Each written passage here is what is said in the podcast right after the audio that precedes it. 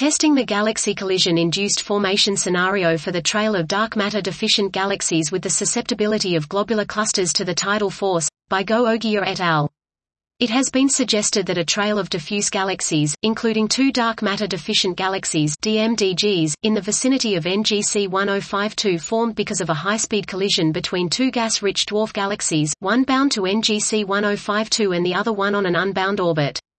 The collision compresses the gas reservoirs of the colliding galaxies, which in turn triggers a burst of star formation. In contrast, the dark matter and pre-existing stars in the progenitor galaxies pass through it. Since the high pressures in the compressed gas are conducive to the formation of massive globular clusters (GCs), this scenario can explain the formation of DMDGs with large populations of massive GCs, consistent with the observations of NGC1052-DF2 (DF2) and NGC1052-DF4.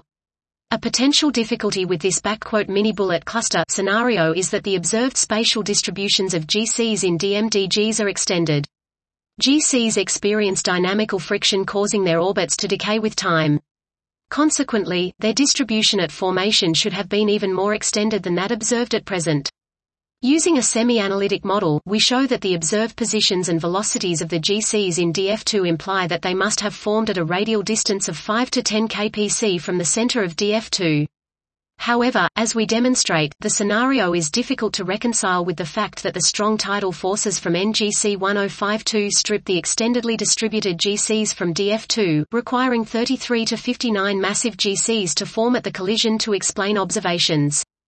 This was testing the galaxy collision-induced formation scenario for the trail of dark matter-deficient galaxies with the susceptibility of globular clusters to the tidal force, by Go Ogiya et al.